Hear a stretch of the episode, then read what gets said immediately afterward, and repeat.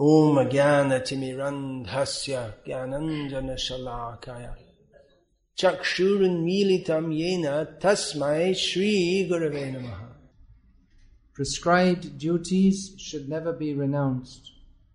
If one gives up his prescribed duties because of illusion, such renunciation is said to be in the mode of ignorance. Purport Work for material satisfaction must be given up, but activities which promote one to spiritual activity, like cooking for the Supreme Lord and offering the food to the Lord and then accepting the food, are recommended. It is said that a person in the renounced order of life should not cook for himself.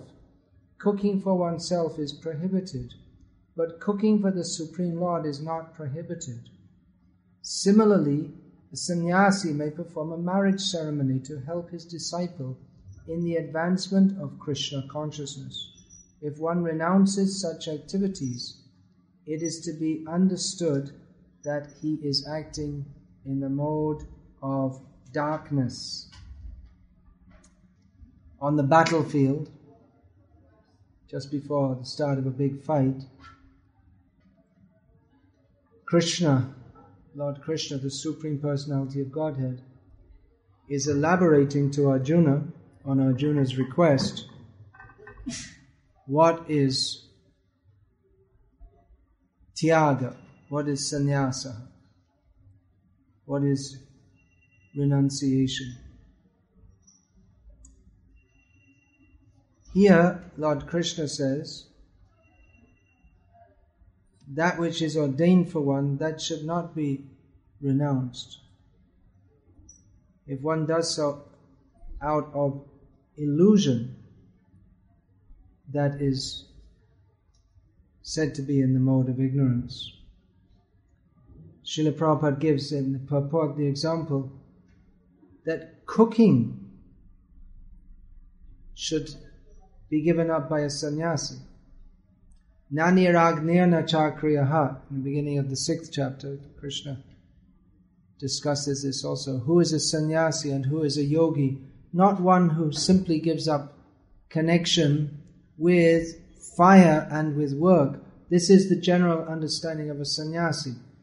Karma sannyas, he gives up his activities, the activities of a grihasta within the varnashram system. He is, he has stops performing the prescribed duties of a grihasta. The grihasta has a connection with fire. The fire should always be burning in his house, generation after generation. The fire will go on. Akhanda Deep, we've heard of the undying light. So that should go on. That, that fire is required for performing yajna, should be daily yajna within the home. And cooking, these are activities of the grihasta.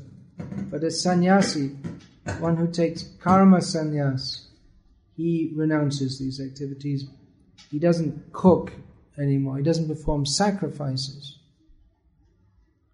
He doesn't perform the activities, the, the general activities of a, even of a brahmana. He doesn't perform all the general activities. He has specific activities of a sannyasi. But then at the beginning of the sixth chapter of Gita, Lord Krishna says that simply by renunciation, that doesn't make one a sannyasi. That the real sannyasi is one, is the same, uh, same indication that he's giving here. That one who works as he is obliged to, one who Srila Prabhupada brings out the, the meaning of this within the context, or the full context of Bhagavad Gita, that one who acts for the pleasure of Krishna is the real meaning of a sannyasi and a yogi. What's that verse? First verse in Bhagavad Gita, sixth chapter. Anashrita karma phalam karyam karma karotiya sasanyasi cha yogi cha naniragnya na chakriya. So one who is not this persistently, Krishna in Bhagavad Gita brings up this point that Arjuna's misunderstanding between work and the fruit of work. One shouldn't be, you have to work, but not be attached to the fruit of work. Krishna says, one who works without being attached to the fruit of that work, he is a sannyasi, he is a yogi, not one who gives up work, not one who gives up fire. So again, again at the end here, towards the end of Bhagavad Gita, again, Arjuna is asking, please define more. He seems to be confused still. This, uh, in a nutshell, the, with, with the full purport of bhakti, was defined by Srila Rupa Goswami, which is anasaktasya vishayan yataham upayunjataha nirbandha krishna sambandhe yuktang vairagyam uchate. Real vairagya is to work within this world without being attached to anything in it. How is that possible? That is possible when one is attached to Krishna.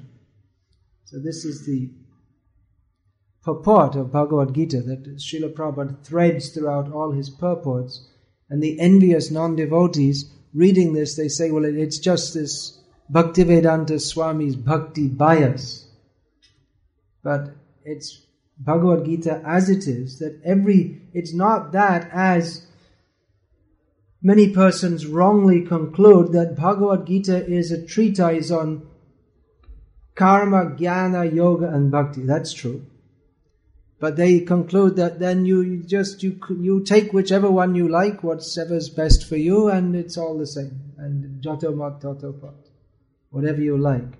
It is a treatise on karma, jnana, yoga, and bhakti with the conclusion that one should surrender to Krishna. Conclusion is bhakti.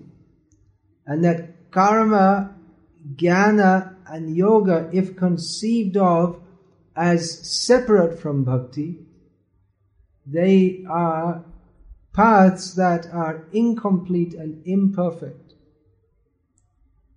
If one perceives the goal of one life, one's life as si- simply to perform karma, work prescribed within the Varnashram system, or if one perceives that his goal is to transcend that by cultivating knowledge of one's uh, transcendence to the any position within this material world without positive knowledge of one's relationship with Krishna, then it's all meaningless. Otherwise, karma, jnana, and yoga are all worthwhile as defined by bhakti. Mat karma krit, mat paramo. Considering Krishna supreme, if one works for Krishna, that is bhakti. Jnana is very good knowledge of Krishna, yoga, acting in Krishna consciousness. The karma, jnana, and yoga, they're all different names for bhakti. If, they can be understood like that. But if understood differently, if understood as different paths from bhakti, then they are all incomplete and off the mark, off the point. So if one, here in this verse, Lord Krishna is speaking about sannyas, simply giving up activities out of illusion. It's okay, I'll, I'll just give it, I'll, I'll give it up. What's the point? No use. So that renunciation is in the mode of ignorance. Srila Prabhupada gives a purport which most of us reading it will think, okay, but it's actually quite a revolution, quite revolutionary statements which Srila Prabhupada says that a sannyasi, Srila Prabhupada writes here, a sannyasi may perform a marriage ceremony. Now, this is anathema to pretty much every sannyasi who's ever been a sannyasi since Lord Brahma first sat on top of his lotus and wondered what's going on since the time of creation. Sannyas means you have nothing to do with marriage. Marriage is Maya. Sannyasis renounce all of this. And Srila Prabhupada writes here in the purport, a sannyasi may perform a marriage ceremony. Really? Uh, which sannyasi? Where, where's the, where is that in, in the history of sannyas? Srila Prabhupada writes in one place that never before in the history of sannyas has a sannyasi performed a marriage ceremony. But I did it to help my disciples advance in Krishna consciousness.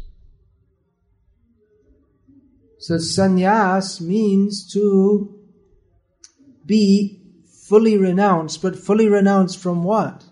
Fully renounced from illusion. And what is illusion?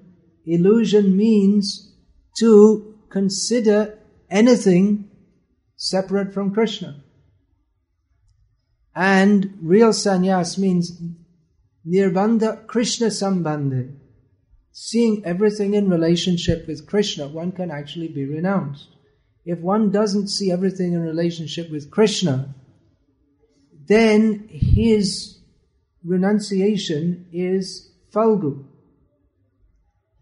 halka or light, meaningless.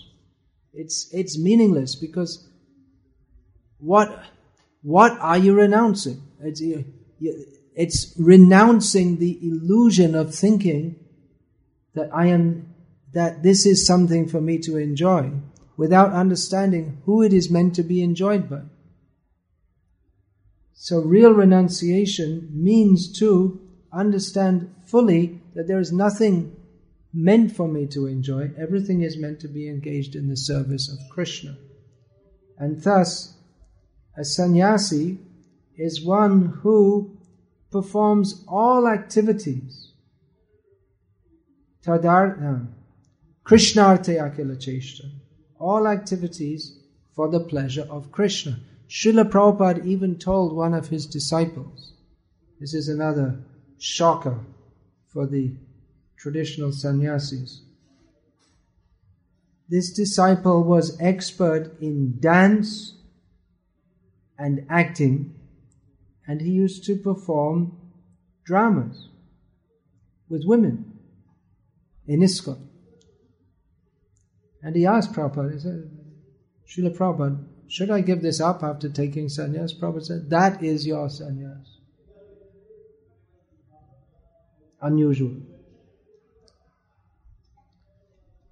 Srila Prabhupada performed marriage ceremonies seeing that his disciples required that. That would be helpful uh, for their advancement in Krishna consciousness. He performed the marriage ceremony. Now, generally, you'd expect that the only thing the sannyasi would have to do with the marriage ceremony would be to break it up. Just come on, come out, get out of here. Don't, don't go for that. But Srila Prabhupada, he saw that his disciples in the Western countries, they were accustomed to living together as boyfriend and girlfriend. Now it's become popular in India. That boys and girls, they simply come together as Srila Prabhupada pointed out, like cats and dogs. And they live together. In, I think maybe in India they don't live together much. Anyway.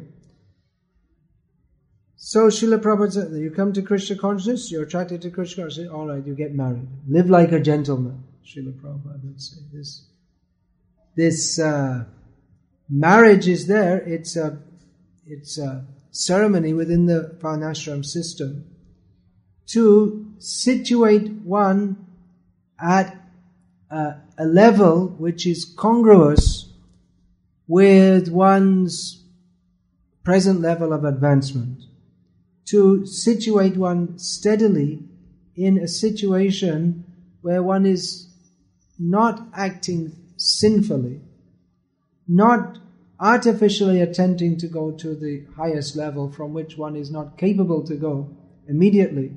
And that if one attempts to go immediately without actually being on that platform, the result will be fall down. In other words, if everyone tries to be a sannyasi immediately, that renounce all connection with Sutamita Ramani Samaji, with society, friendship, and love, the result will be not renunciation, but it will be fall down. Therefore, the Vedic system allows be married,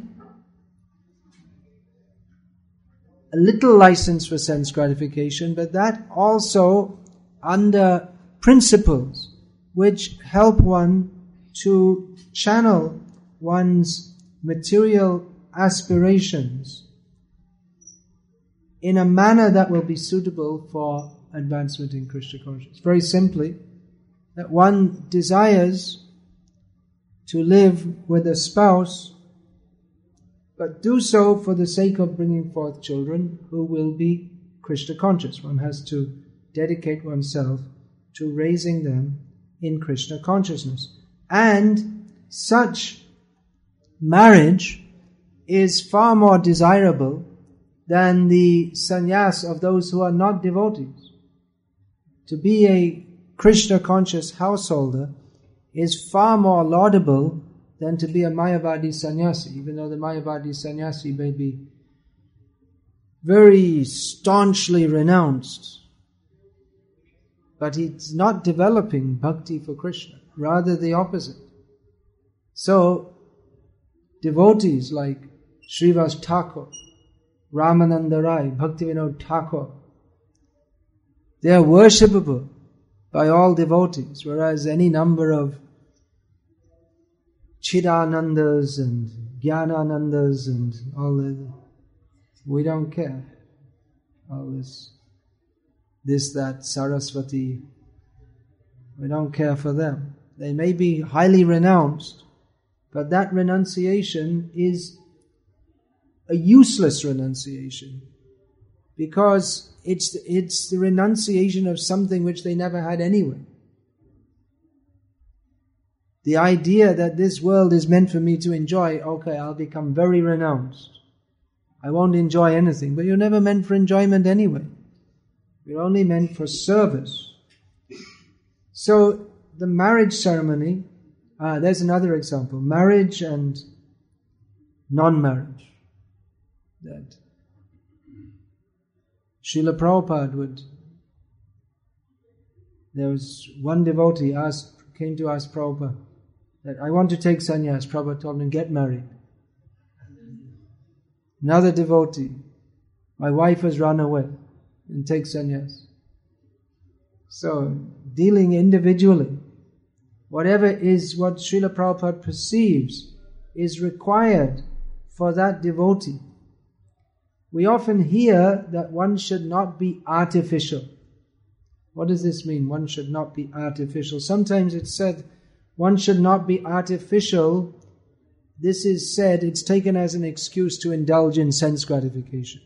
Well, I don't want to be artificial. I have this feeling that I should enjoy my senses, so let's do it. But the path of bhakti or any of these Vedic paths, karma, jnana, yoga, bhakti, they're all meant for regulation. If we say, I don't want to be artificial and taking that as an excuse to live like an animal, that is a misconception. There, there have to be rules and regulations followed, otherwise, one is not a human being. One is a dvipadda pashu, two legged animal. So, the endeavor for advancement always has to be there. But one has to see the level, or one may not see. Generally, it's not very easy for one to see. Therefore, gurus are there to guide. You do like this, you do like this, you do like this. This is suitable for you. Just like uh, Prabhupada, this devotee coming, I want to take sannyas, you get married. You're not fit for sannyas. Or in the case of that devotee whose wife had run away, it might seem that he wasn't fit for sannyas, but anyway, Prabhupada told him, you take sannyas. so what is suitable for us? We have to see realistic, realistic, being realistic in Krishna consciousness. On one hand, there's this striving to be higher, aiming for the highest. And on the other hand, realistic. That means we should always be looking up. Om Tad Vishnu Paramam Padam Sada Pashyanti Suryo Diviva Chakshara Always looking up. We don't belong here. We belong in the spiritual world with Krishna. Always looking up. But at the same time, seeing that I have this mundane conditioned nature which I'm attempting to overcome while looking up, realizing that I'm looking up but I'm down here. I want to go up there but I'm down here. So I should always aim for there, but at the same time realize that getting there means to overcome this lower nature and it's not very easy. It's easy with some help, but the conditioned nature is very strong, very powerful. The purva samskara, the, the, conditioning according to our previous activities, is very powerful. That can be overcome by pure devotional service. That is the whole teaching Bhagavad Gita. Mamekam sharanam raja. Sarvadhaman parityaja. Mamekam sharanam raja. Ahang twang sarva papebhyo mokshayeshami shucha. Krishna assures us that we can overcome our previous condition. We can overcome our previous sinful background by fully surrendering to Krishna, to Him. Daivi yesha gunamayi mamamaya ye prapadyante maya. Maya is very difficult to overcome, but if we surrender to Krishna, we can do so. At the same time, there is a process. Sharanagati, the process of surrender, the, the process of coming to that stage. we should all immediately surrender fully to Krishna without any reservation, right? We'll all agree, I hope. Anyone disagree? Good. So we all agree we should all fully surrender to Krishna without any reservation, immediately. However, our very kind acharyas have kindly given us the process of devotional service by which we can make the determination that I should fully surrender to Krishna without any delay, but considering my own rascaldom, nonsense, accumulated material desires, we have to undergo process of purification which takes into account our present situation. We shouldn't artificially think ourselves pure devotees. Those who do think themselves pure devotees, they're not pure devotees. I only want to serve Krishna. I don't. Uh, I, I don't want to have anything to do with this material world. That's very good, but we have to see what is our background. Are we are we actually ready for full surrender? It's easy to say, but we are finding that due to our own conditioned background, that it's much easier to talk about being Krishna conscious than to actually be Krishna conscious for for most of us. It seems that you know, we, we may perform various activities for advancement in Krishna consciousness, but it seems that we have the perverted pro- proclivity to click back into Maya at any time. Or, or maybe it's around the other way. Some, occasionally we click into Krishna consciousness. What was that? Uh, Giriraj Maharaj once said to Prabhupada. I'm, I'm feeling, I can't remember exactly, what was it he said? I'm feeling little bit in Maya today. Prabhupada said, You're always in Maya. That's Prabhupada's kindness to him. I mean, I'm not saying that to that's to denigrate Giriraj Maharaj, but uh, it's Prabhupada's kindness that he uh, took the trouble to say that to him. Or is that another one? This I heard many years ago. That I, I, once a devotee said to Prabhupada that Prabhupada, I am the most fallen. Prabhupada said, You're not the most anything, you're simply insignificant. So, seeing what is our position. We want to go up, we're here, let us go gradually. So, sannyasi means he does everything for the sake of Krishna. Sasanyasi chayogi. One who is fully committed to doing everything for Krishna. So Srila Prabhupada not only once but many times performed marriage ceremonies. And he, he, he told he, he arranged marriages. Once he came to a temple he saw all the women were sick. He said that they all need to be married. And he, he came to the temple. He found all the women were sick. He said they all need to be married. And the next day, he married them all.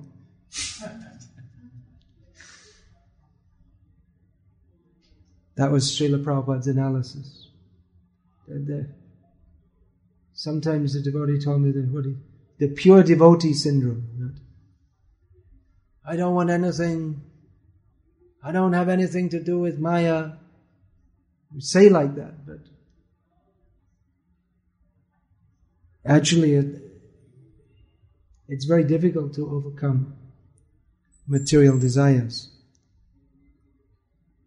When I was out of the mercy of the devotees allowed in the door of Srila Prabhupada's house, at that time there was a very strong mood all the brahmacharis should be brahmacharis. No one should ever get married. It's considered a fall down. So it's a very strong mood and no one no one should get married. And then gradually everyone one by one. They got married. So we came to accept it as inevitable. And nowadays it's at that time it was considered something unusual if the brahmachari would marry. Nowadays, it's considered unusual if there are any brahmacharis at all in the first place, especially in the Western countries. And then, if they remain brahmachari, that's also considered unusual. What to speak of brahmachari, even the sannyasis. Now they've become more strict in offering sannyas, but there's a kind of skepticism among certain devotees Yes, sannyasi. How long will he last? Let's see. One should act according to his position. Then why we say that why did Srila Prabhupada make so many sannyasis out of young men? That's described in this book by Hayagriva Prabhu, Vrindavan Days. There was one Paramahamsa Das, 19 years old, 18 was it? He asked Prabhupada once or twice for sannyas. Prabhupada gave it, offered him sannyas. Where is he nowadays? Any idea? Haven't haven't seen or heard of him for a long time. Don't even know if he's alive because so many of our God siblings are passing away here and there. Very, uh, can you imagine? 18 year old boy offered sannyas. Some of them from that time, they were preaching at the time, yeah. Yeah, him and Parivrajakacharya in Iran. Prabhupada was very pleased with that. So, Prabhupada gave that to encourage them. One time he was asked, Srila Prabhupada was asked, why do you give sannyas to such young men? Srila Prabhupada said, when the, when the sabji is ready, you cook it. When the, if, you, if you leave the plant in the field too long, it, it becomes, you can't use it. So Prabhupada wanted to use their youthful energy and enthusiasm for spreading Krishna consciousness. And sannyas is a position of respect. He gave Adi Keshav, Prabhu, sannyas. I think he was 20 or 21 years old at the time. And he was president of a big temple in New York. Prabhupada said, I'm giving you sannyas because if I don't, no one will listen to what you say. New Yorkers don't listen to what anyone says. And as I was saying, that conditioned nature is difficult to overcome. So even you may be a devotee, but if you're a New Yorker, then you don't listen to what anyone says. That's the general tendency. But sannyasi, Okay, you have to do what he says. So, there was another, Srila Prabhupada's servant was traveling with Prabhupada all over the world and falling down wherever he went. Everywhere he went, there was some nice young women and he was falling down. Prabhupada found out, gave him sannyas. Saved him from his habit for two weeks. So you may ask, why? From the perspective of 30 plus years later, it seems very difficult to understand. But Prabhupada did it, and in the, we can say in the hope that they would take that up and take it seriously, and if they did so, that's glorious. As some did, they followed it through all the way. And the result was as, as a result of what Srila Prabhupada did, he spread Krishna consciousness all over the world. He got personally involved in marriage ceremonies for disciples, which is unthinkable for a sannyasi. He gave sannyas to young men who were people in India were thinking they're totally unfit for bhakti, what to speak of becoming sannyasis. And most of them fell away. And you may say, well, that, that showed Prabhupada made a mistake. But no, Prabhupada spread Krishna consciousness all over the world by doing that. Maybe we won't want to follow the same policy now, and we're not giving sannyas to young men. We become very strict, actually. In my opinion, too strict. but uh, the result was that Srila Prabhupada was able to do the unthinkable of spreading, that was, that was Prabhupada's intention that Krishna consciousness should be spread to as many people as possible as quickly as possible. So Srila Prabhupada took some emergency measures. In one purport in the fourth canto of Bhagavatam, Prabhupada writes that now is a time of emergency and there, there are no properly qualified brahmanas. So it, it's an emergency measure. We're, we're making brahmanas who are required to give spiritual knowledge to human society out of mlecchas and yavanas which is unthinkable, impossible in standard Varnashram society. But Prabhupada, seeing the emergency situation, he did so. And he was successful in spreading Krishna consciousness all over the world. Srila Prabhupada also told that story of Christopher Columbus when he returned to Europe, Portugal, I think it was. He returned to Portugal and other his rivals were saying, well, he discovered America, but anyone could have done that. It wasn't such a big thing. So Christopher Columbus took an egg and asked them to, you stand it up vertically. So they were trying and trying to balance it. It always fall over. He said, I'll show you how to do it. He took it, just cracked it a little bit and stood it up. He said, anyone could have done that. Then, but now, now you're saying it. I showed how to do it. You didn't know. It looks easy if you know how, but you didn't know how. So, Srila Prabhupada gave that example in relation to his spreading Krishna consciousness all over the world. Anyone could have done that, or why didn't you do it? Chaitanya Mahaprabhu wanted it, Bhaktisiddhanta Saraswati Thakur wanted it, but I don't think anyone could have done that. I wonder how many out of Prabhupada's disciples now, if we were put in a similar situation, could we live on the, in the Bowery with the among all the the worst drunkards and go to an unknown land with with no money, no friends, books. We had a few books. He had his Bhagavad. He had his.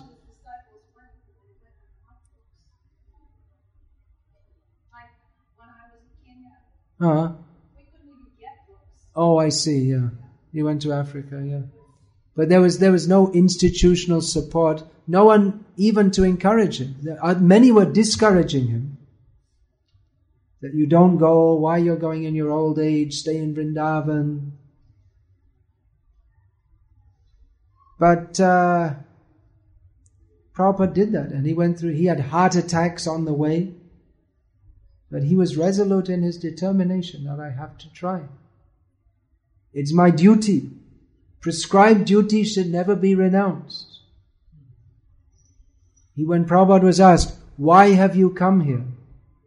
Prabhupada said, Because it is my duty, my spiritual master has ordered. That was Prabhupada's reason for coming. There may be many reasons why he came. His compassion, definitely these are all reasons, but He's remembering that. My Guru ordered, I have to do it. Shei Shei Mahanta Guru Jagate Madhyuru Krishna Bhakti De Tai Tai. He never thought, I'm preaching Krishna consciousness. My Guru Maharaj, he's very powerful. He is spreading Krishna consciousness. I'm simply his servant. He said, I never thought I was alone. My Guru Maharaj was always with me. So there's an example how one's duty should never be renounced. One has got an order. One has to follow that. If one follows that, one's life will be successful. If one takes the order from the spiritual master, one should know that is as good as being ordered by, just like Arjuna was ordered by Krishna. Now, Arjuna, he had many apparently good reasons not to fight. His reasons seem very good, but Krishna ordered him, I want you to fight. He fought, he was successful. Successful in the sense that he satisfied Krishna. So we, we have so many orders that we receive, or one order that we receive from the spiritual master. It may seem that it's not favorable for my advancement, or I should do something else, or go somewhere else, or think of something else, or do something else. But if we simply take the order received in disciplic succession and follow that, then our life will be successful. We may not even be able to understand that. Prabhupada's order, he was given the order to preach all over the world, and to others it seemed to him that you'd better stay in Vrindavan. But Prabhupada that found that more important than staying in Vrindavan is to take the knowledge of Vrindavan all over the world. That way, Prabhupada was never separated from Vrindavan, whereas if he'd stayed in Vrindavan without taking the order of his spiritual master, then he wouldn't actually have a connection with Vrindavan. Connection with Vrindavan is through the order of the Guru received in Parampara. That connection is the service connection. So one can superficially be in Vrindavan but if he doesn't have any service to perform, if he's not satisfying the spiritual master, then his being in Vrindavan is worse than useless. Some devotees, Srila Prabhupada ordered them, go to Turkey. Here in Vrindavan, he ordered. And three days later saw them and said, What are you doing here? Well, it takes some time to get visas, this, that. Prabhupada said, Go. Of course, it takes time to get visas and this and that, but Prabhupada seems he discerned they weren't serious enough about that. So for them, to be in Vrindavan was Maya, because they had the order, go. And for them to go to the land of cow killers, blasphemers of the Vedas, that for them was being in Vrindavan.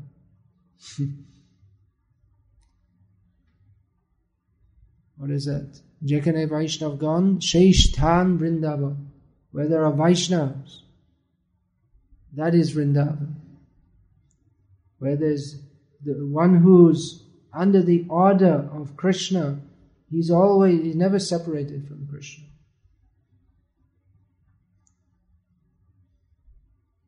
So, I was saying we could, you're saying I should speak on three purports because they're all small, but you know, one purport is enough for a whole lifetime. Srila Prabhupada's purports, every one of them has got the whole spiritual world, right? Just like Prabhupada said, this Krishna Balaram Mandir, he saw devotees, they, they're coming to Vrindavan, they're going on this parikrama, that parikrama, visiting this place, visiting that place. Srila Prabhupada said the whole spiritual world is right here in Krishna Balaram Mandir. You can serve here. That the whole spiritual. Why this is the this is Seva Kunj. Seva Kunj means the place of service. So this is the place given by Srila Prabhupada to his disciples. You come here and you serve the mission of Rup Sanatan, Bhatta Raghunath, Srijiva, Gopala Bhatta, Dasa Raghunath. You serve the mission of the Acharyas here. That will be our connection with Vrindavan. And to give it up, that is in the mode of ignorance. One of Prabhupada's disciples, he was here and he thinks he thought this place isn't Krishna consciousness. It's not Krishna conscious enough for me. He went wandering off in Vrindavan and found a better guru than Prabhupada, the fool. so that's an example of tamasa parikirtitaha, something that should be considered in the mode of ignorance, in the direct shelter of the Prabhupada, the guru of uh, the whole universe. And he's saying, I have to find a better guru, someone who can teach me how to do bhajan better.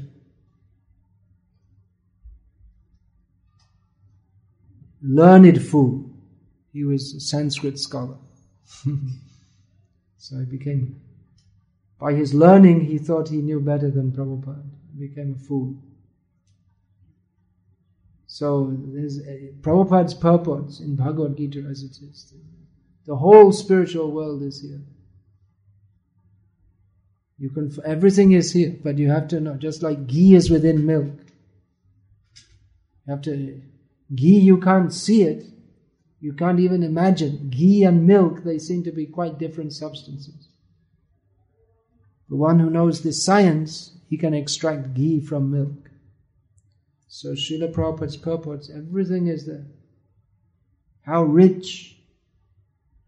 Those who know, they can extract the ghee. What is the process? The process itself is given within the purpose that one should adopt the mood of service to Krishna, by which everything is revealed. Yasya deve parabhaktir yata deve tata guru tasyaite katita hyartha prakashante mahatmana. All the knowledge of the Vedas is revealed to one who has firm faith in Guru and Krishna. This is the way to understand is what the Vedas say, how to understand. How to understand what's here. The key is there also. Everything that's stated in Shvetasvatara Upanishad, the last verse gives the key. This is how you will understand. This is the method. Not by linguistic analysis. That may also be there. But only in the mode of service if one becomes a, a Vedic scholar with the idea of becoming the master of the Shastra, I will understand and use it for my own purposes. Then, with, every, with everything he learns, he goes further and further away from the real purpose of Shastra, which is to surrender to Krishna. Hare Krishna. Any question or comment about this, please? Yes. Raj, thank you for a nice class. Um, how, how can we uh, deepen our appreciation of being in Vrindavan? How can we deepen our appreciation of being in Vrindavan? Good question. Let's think about it. Well, I'm feeling coming here today for the first time after several months. I'm feeling something which to me resembles something that might be called some appreciation of Vrindavan. If one remains a long time, that appreciation may fade away. Everything here is extraordinary. Unless we're in extraordinary consciousness, we may start to see it as ordinary. Living in Vrindavan means we're here to serve Krishna. Everything here is fully surcharged with Krishna consciousness. But as we're here chanting Hare Krishna, performing activities of devotional service, we also have our activities of eating, sleeping, mating and defending, or at least some of those activities. So we may take that Vrindavan is the place where I'm currently conducting my eating and sleeping. If our bodily consciousness is more which often it may be. Devotees who come to Vrindavan, often they get sick, and in sickness the bodily consciousness increases, or feeling the heat. Now the heat is beginning, the hot season is coming in, hasn't fully come in yet. I often wonder, you see devotees who are committed to live in Vrindavan, but by around the middle of April, they've gone to Nainital or Europe. Or, or you can feel the cold, it's very cold. Taking bath early in the morning in December in Vrindavan. And while you're bathing in the cold water, you can scream, I'm not this body. But it's pretty difficult to realize it. So, unless we're very much in the consciousness that I am here to serve Krishna and his devotees, and specifically the mission of Srila Prabhupada, then everything here which is extraordinary, we may start to take it as something ordinary. Therefore, in Vrindavan especially, we're enjoined to, it's a, it's a great opportunity to make spiritual advancement but we're enjoined to take that, that can only be entered into by the mode of the Goswamis who showed us what is Tivra Bhakti. The intense activities of Krishna consciousness. Vrindavan is not a place for relaxing. Actually, nowhere is a place for relaxing. The whole world is a place for absorption in Krishna consciousness. But it can also be taken as a place for sense gratification. And unless one very strongly cultivates the mood of service, then one will start to take Vrindavan as an ordinary place or a, a nice place where I can have a little bit of Krishna consciousness and a little bit of sense gratification.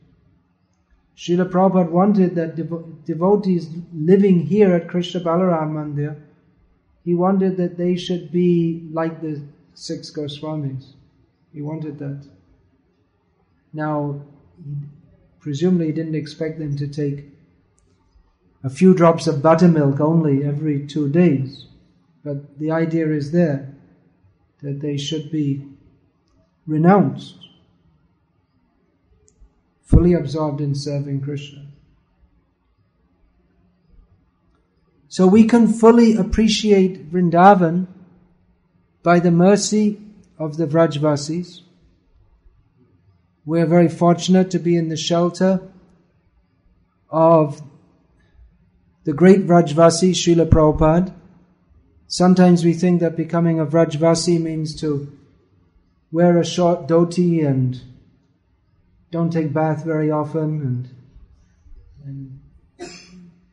grow long hair and a beard and never comb it, and this, this is becoming a Vrajvasi.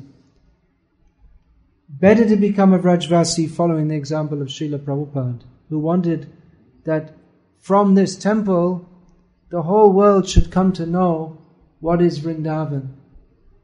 We shouldn't think that anyone has got a, a better understanding of Vrindavan than Srila Prabhupada. We can approach Vrindavan through his mercy.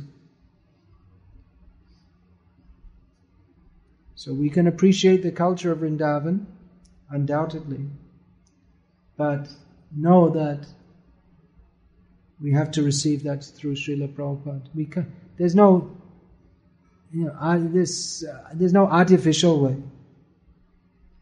We shouldn't think that anyone has a better approach to that than what Srila Prabhupada has given us.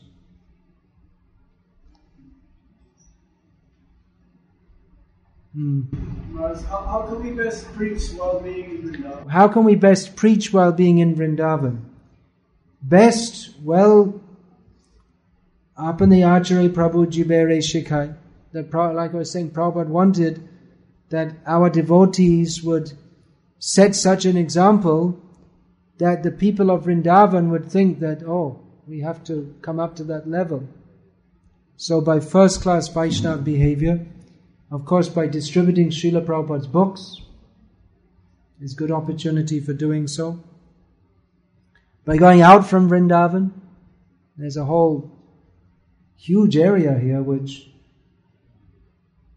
you know, we have centers all over the world, but if you take UP itself, the, the population of UP is more than most countries of the world. And considering how much preaching we have all over the world, there's not that much going on in UP. So there's lots of preaching to do.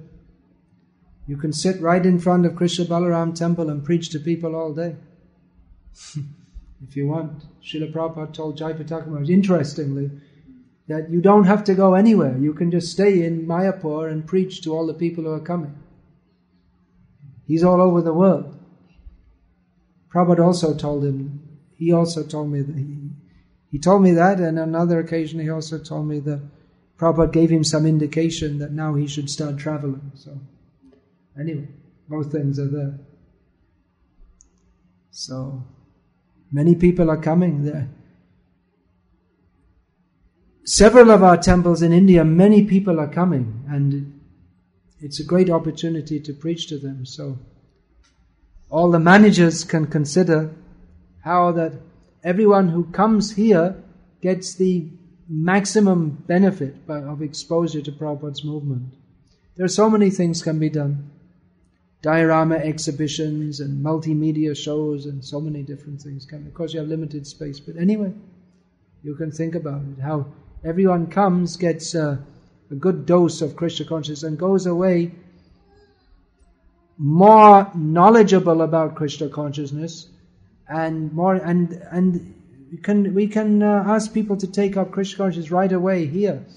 Many people from all over India come here and get inspiration and come to this temple and get inspiration in Krishna consciousness.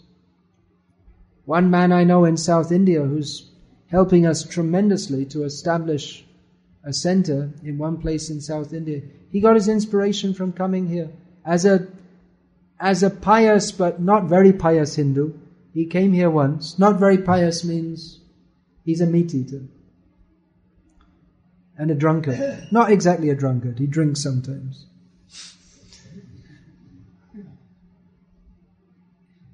So he came here some years ago and he got so much inspiration that when our devotees came to that town, he, he has the feeling, it's completely sentimental, but nevertheless, he has the feeling that he wants to establish something like this in his hometown. So people get a lot, of, in, no doubt, people get a lot of inspiration coming here. But the inspiration, if we can catch people in their inspired moment, give them some association, give them some direction, they can they can uh, go back to their homes and start practicing Krishna consciousness fully. Even today, many people in India are pious enough that with a little association they can go directly on the right path. There are many people who just took one book or went to some program and then they just took up Krishna consciousness fully right away here in India. Or, or they visit, they go on some tour, some, they go on a bus tour from their village in Andhra Pradesh or something. They go to Bombay and they visit Gateway of India and what's that? Something Ali that that mosque offshore and and then they come to the ISKCON temple and and that more than anything that has an effect on them. They remember that more than anything because they're pious. If at that moment you can catch them, then they can take up Krishna consciousness fully. There's tremendous scope for preaching here. We may be touching 1% of it. Anything else? Hmm. I, I wanted to thank you very much for such a nice class. And, All glories to Srila Prabhupada. for bringing so many devotees to our Gita class. also to, to Thank you for keeping this Gita class going for so many years. have this every night. So if you have the opportunity, please take advantage. Come every night. I think many devotees here are just temporarily, yeah. Yeah, come, hear Bhagavad Gita. Here in Vrindavan once, Srila Prabhupada told one of his sannyas disciples, go give the Gita class. Keep your mind engaged. So if you ever find any sannyasis, you're bold enough to say such things.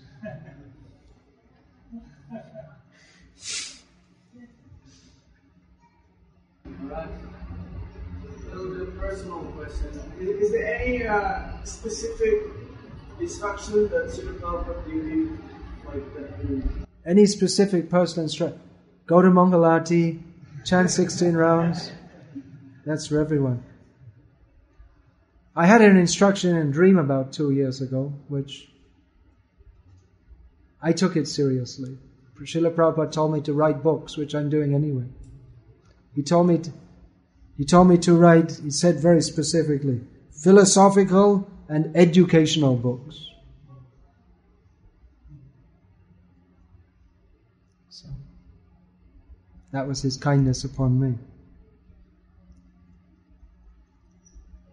But these instructions that Prabhupada gave, go to Mangalati, chant 16 rounds, follow the regulated shouldn't they? Yeah, cares? No, it's just ordinary. It's extraordinary. It's Prabhupada's instruction to everyone. It is, the, he is the Guru giving the instructions by which we become free from illusion and enter into the realm of Krishna consciousness. These are not ordinary instructions. We shouldn't think that it's just something mundane, humdrum every day. This is the path to the spiritual world. Hmm. Maharaj, you saying that uh, on one hand uh, we see that our goal is to go to back to Godhead and we see our reality, our present reality. but on the other hand, you also said that the conclusion of Gita is that if you surrender to Krishna, then, um, then all our previous conditionings are taken care of, they're removed by the mercy of Krishna. It's kind of uh, uh, seems to be a contradiction. Seems to be contradictory. We know the ideal. If we surrender to Krishna, we get free from Maya. At the same time, we have to take stock of our present position and go gradually. Well, I, I addressed that actually. If you're tuned in, or maybe I didn't express it clearly enough, that the path of Sharanagati is given by the Acharyas. Ado Shraddha Tata Sadhu Sangha Atha Bhajana Kriya Sadhakanam ayang premna pradurbhave bhavet kramaha. Kramaha means step, step by step process. This is the path to prem, beginning with Shraddha. Beginning with Shraddha, then association with devotees, then engagement in devotional activities, freedom, becoming free from anarthas, which means sinful activities, sinful proclivities, and then on and on, becoming fixed, becoming, having taste, becoming mm, attached to Krishna consciousness, all these stages are there. So, yes, we should surrender to Krishna, and taking account of our material attachments, Rupa Goswami Prabhupada, on the basis of Shastras collected from all the Shastras, this, this was his service here in Vrindavan, collecting from all the Shastras and giving the process by which we can very quickly traverse the path from faith, initial faith, to full love of Krishna. Very quickly. Means that we don't have to take thousands and thousands of births. By the mercy of Chaitanya Mahaprabhu, we can very quickly go along this path. So it is instant. Actually. In uh, what is that? There's Shatapatra, Shatapatra Bhedanyaya, I believe it's called. The example is given of you have a hundred leaves, which are, and you put, they're all like this, and you put a needle through them. You push it through them all at the same time. It's not exactly at the same time. First it goes through one, then the second, then the third, then the. Fourth. But if you push a needle through, it looks like it's practically it's at the same time, though actually it's one by one. So, Jiva Goswami Prabhupada gives this example to explain how um, in the Shastra it often states that one will immediately be free. Kechit kevalaya bhaktya vasudeva parayana agham dhunvanti kartsnyena niharameva bhaskara that by pure devotional service one becomes freed from all sinful desires immediately. Just like the sun dissipates the fog. So he gives, there are, there are several examples either in Shastra that if you surrender to Krishna, you become free from mind. So actually it does, but there is a process. It, it, it is step by step, but at the same time, within the, within the scope of eternal time, it's instant. So to us it might seem, you know, Hare Krishna, Hare Krishna. It may seem like a hard, long process, but actually it's happening very quickly. Srila Prabhupada, he said, what was that? He was saying that devotees were, was, what was the example? They were serving, performing various services, and Prabhupada said to them, you do not, you do not realize how much you are advancing by doing this. Srila Prabhupada wrote, when the first traveling Sankirtan book distribution party was started in England, in Britain, Srila Prabhupada wrote to Prabhavishnu Swami, who, who started that, that, that you are taking all difficulties there's no proper arrangement for eating or sleeping, and often it's very cold, and the public, they may not be very receptive to you. But he concluded the letter by saying that you should know that one day on such traveling party is, is far more valuable than thousands of years of the yogis. Hare